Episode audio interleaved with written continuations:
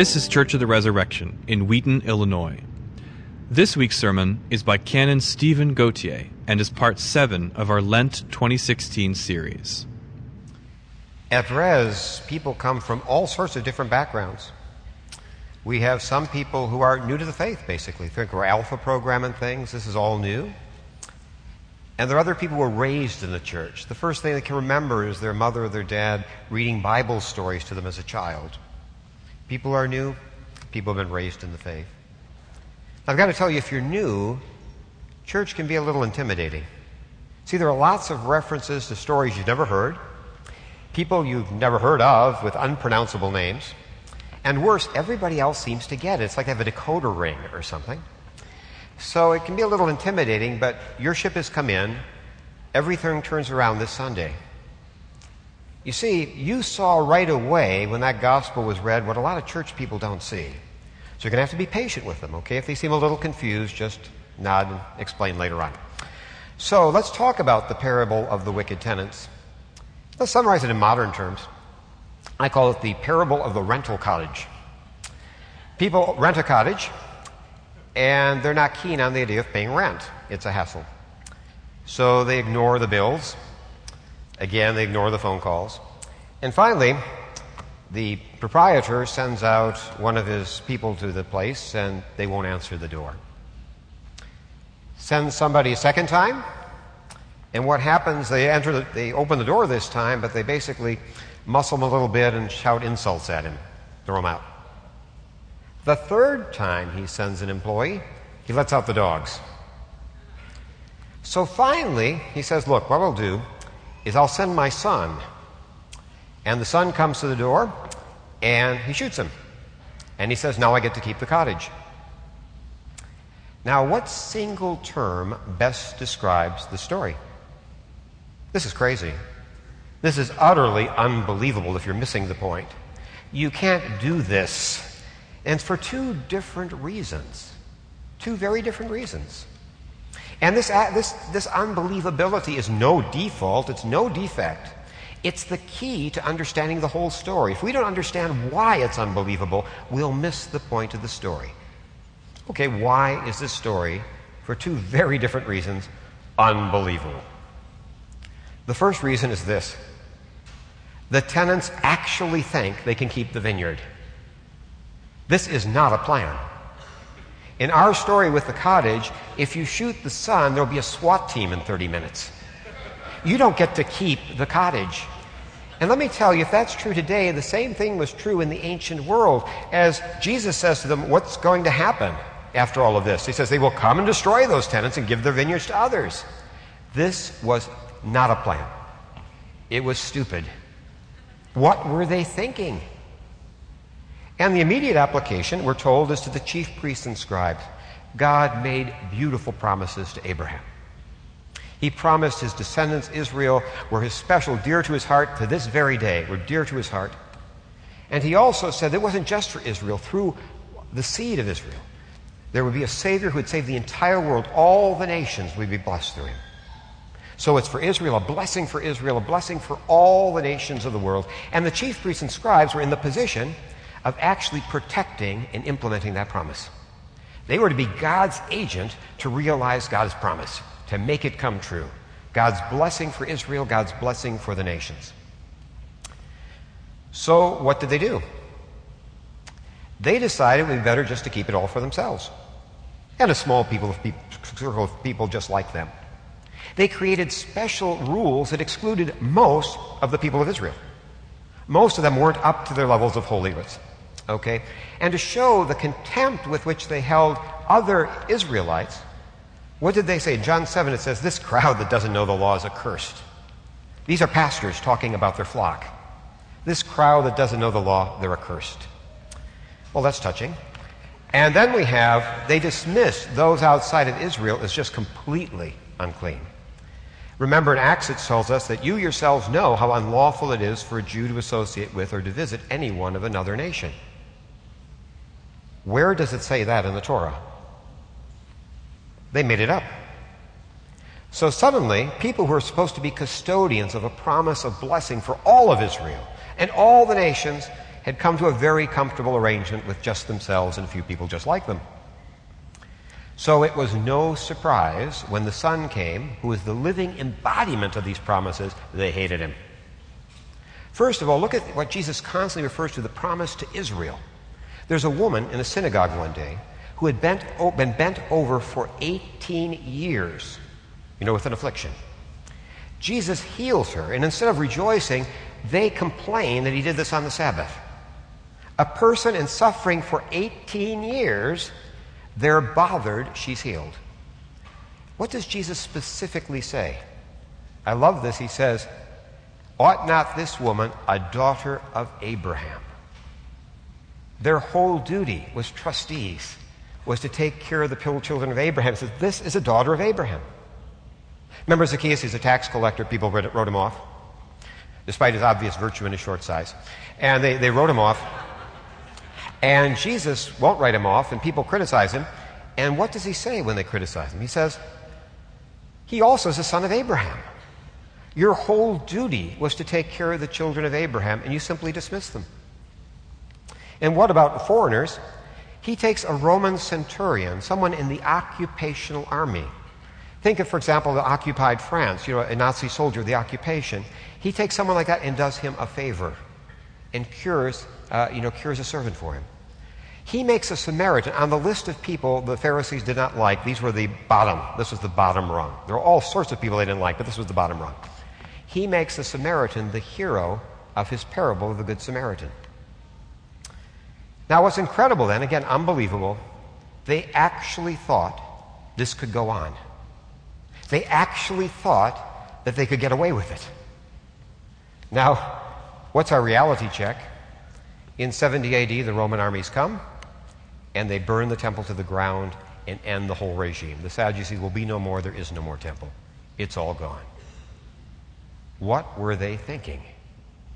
That this could go on, they could get away with it? But before we get very smug, we like to get smug about the scribes and Pharisees, maybe we should look closer to home.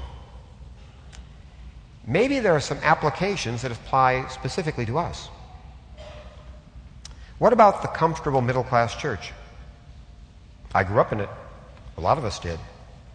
You know, we were entrusted. Jesus has a passion for souls, every last soul.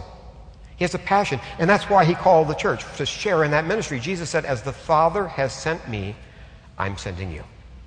That's why there is a church. We share in Jesus' mission. Jesus said his last words were, Go therefore and make disciples of all nations. Those were our marching orders. What actually happened? We made the church a private club. It was about our programs, our needs. Little real interest in reaching out to people far from God. That really wasn't of interest to us. Did we really think that could go on forever? Did we really think we could get away with that? Well, we know the truth. We're surrounded by empty church buildings that are like tombstones reminding us of our unfaithfulness. All around. We're surrounded by a society which is only unchristian, it's anti Christian. I wonder how that happened. But what about the nations of the post Christian West? Our own nation, the nations of Europe? For 2,000 years, people have cherished the heritage that Christianity brought to us. The Christian faith has brought treasures that have made the West a very special place. The dignity of the individual. We cherish that every individual, that dignity. Human rights. Not something we concede to people, actual human rights. Love and relationship as being primary values rather than power and domination. And a passion for truth these are brought to us by the faith. But we decided as a society that why don't we keep all the good stuff and get rid of the troublesome son? No, sir, why don't we keep all the good stuff? He's done his work and send him off, ceremoniously or unceremoniously. And that's what we've done. We've dechristianized. But I ask you, did we really think this could go on? Did we actually believe we could get away with it?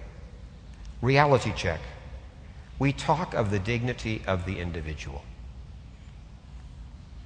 We're living in a sea of pornography. This is not a purity issue, this is a justice issue. These are our sisters, our daughters, and our mothers. the dignity of, an, of the individual, a degree of coarseness in discourse and dealing with one another which is unimaginable. Well, so much for dignity of the individual. What about human rights that we're so passionate about? Well, human rights if you're not vulnerable and inconvenient. Isn't it the story of the unwanted young, the unborn? The story of the disabled and the elderly with abortion and euthanasia? Human rights, I guess, for some. What about love and relationship as being primary values? Sometimes commitment seems to have just disappeared. We're filled with a world of disposable spouses and children. And what about the quest for truth? People actually think it's sophisticated to deny the truth exists. They're like Pontius Pilate. What's truth? They replace, they, they replace actual facts with personal narratives. But these are corporate. What about us individually? All of us living in a modern consumer society. We're made in the image of God. God is love. And the essence of love is to give. That's why God created the world. He shares. Love shares. Uh, it's outgoing. We were made to be givers. And actually, we become professional consumers. We're takers, not givers. We're actually, our lives are eaten up by needs we did not even know we had until we saw advertisements. Make believe needs fill up our lives. Now, what is the reality check?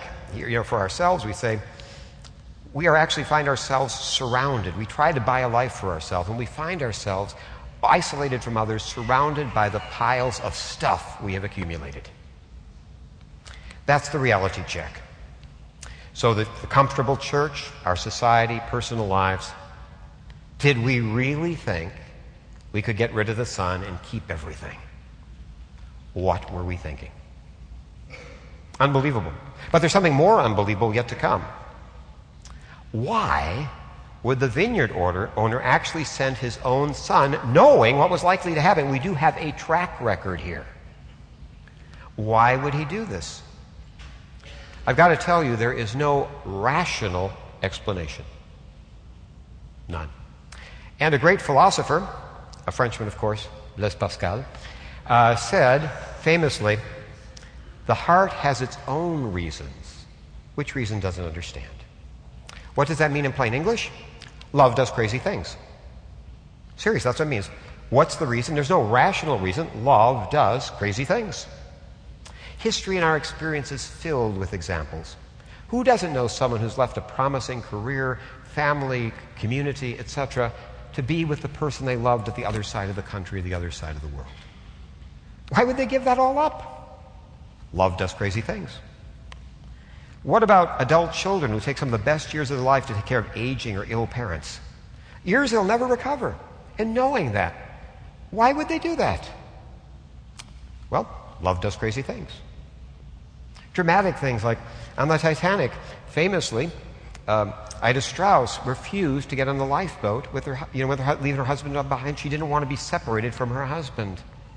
Why would she do that? Because love does crazy things. So something about this parable is so believable, it's unbelievable, twice. But you know how they say truth is stranger than fiction? This is a true story. It's the story of the cross. It's a true story. John summarized in John 3:16, God so loved the world that he gave his son. And this wasn't people who welcomed him, people who he knew would crucify him. He came to the world for that purpose, but he still sent him. Why would God do that? Because love does crazy things. You see, God's not a landlord, in our story. He's basically a suitor. He's a groom coming for his bride. That's what it is. He doesn't want our stuff, he wants us. You know, it's interesting. Right after this parable, we have another parable. It's the story of people who are trying to trap Jesus, get him in political problems, and they said, Is it lawful to pay taxes to Caesar? Okay, now everyone knew in the first book of the Bible, the book of Genesis, it says that we're created in the actual image of God. Literally, we are literally in the image of God. So what does Jesus say? He says, when people said, give me a coin, if it's lawful to pay the taxes, you know, you can tell what something belongs to, something belongs to someone, you see the image. He says, whose image is this? And they said, well, Caesar. He said, of course. He said, well, give Caesar what belongs to Caesar. Give God what belongs to God. What's the image that belongs to God? Us, not our stuff. It's us. That's what He wants. So, what fruit of the vineyard does God actually seek? We all know this. All of us have loved someone. And when we love someone, what's the only response we want? Love in return. There is no other acceptable response to love. That's all we want. That's why Jesus said, He said, You shall love the Lord your God with all your heart, with all your soul, and with all your mind. This is the great and first commandment. It's that simple. Nothing else will do. That's all He wants, but nothing else will do. And there's something goes with that. If we love someone, we love the people they love. So Jesus said there's a second commandment just like it. He says, You'll love your neighbor as yourself. Because He loves them, we will love them. He says that's the entire law and the prophets. That's all there is. How do we respond to love? We love God, and we love the people God loves. Jesus said, This is my command that you love one another as I have loved you. Well, next week is Palm Sunday. We're about to start Holy Week, a very special time of pilgrimage. And again, it's not just a time of memory, it's a time of remembrance. And we've talked about this. In the Old Testament, the word remember has a very powerful sense. It doesn't mean thinking back fondly, it means making a past promise a present reality. When God remembered Israel, it wasn't like, oh, who was I forgetting? God took action. He had always promised to be there, and this is the moment where that happens. When He remembered Sarah, when God remembers, something happens. In Holy Week, we will remember the mystery of the cross. We will enter in. It will be, we're not thinking back lovingly or fondly. We're going to actually enter into that, that mystery. We will actually meet the Son coming to his vineyard. So, when we meet the Son next week, or this week, we meet him here at the table today. Coming, what is he seeking? The fruits of the vineyard. We nothing less, nothing more, nothing less than our love, a responsive love. What are we going to do? Well, let us pray with God's grace that we will welcome him with the only thing he wants our love. Amen. Thanks for listening. Our vision at Church of the Resurrection is to equip everyone for transformation. As part of that vision, we love to share dynamic teaching, original music, and stories of transformation. For more of what you heard today, check out the rest of our podcast. To learn more about our ministry, visit churchres.org.